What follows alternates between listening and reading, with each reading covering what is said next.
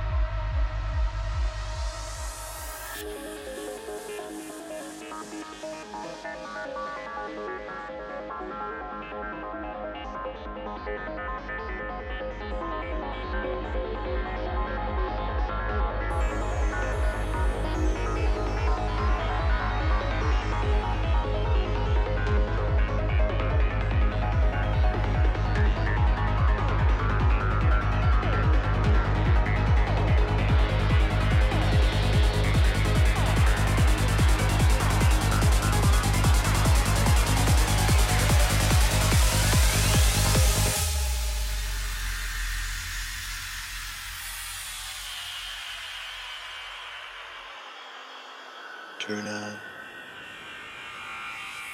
Tune in. Drop off, drop off, drop off, drop off, drop off, drop.